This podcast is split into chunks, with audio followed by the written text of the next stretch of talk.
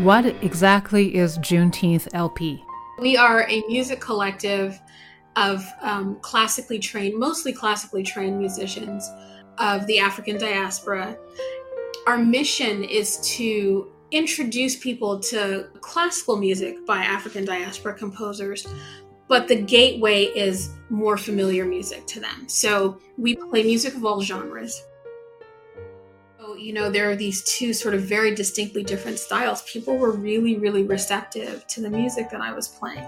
But I think that they were not just receptive to what we were playing, they were receptive to the fact that I talked about the music and I talked about how the music spoke to me, and and and I invited uh, the audience to engage with, you know, what did they hear?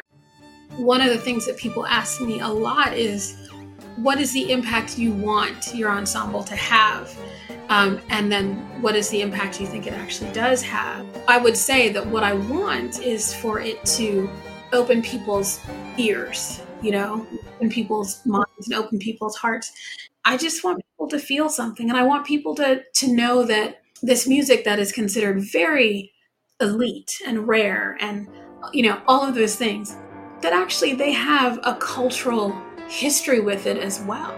Like it is not something that they have to be on the outside looking in. The arts sustain us and they sustain us sort of spiritually. You know, it's it's not food and it's not shelter and it's not clothing, but it's it's pretty darn important um, and we we need it in our lives to sort of feel whole.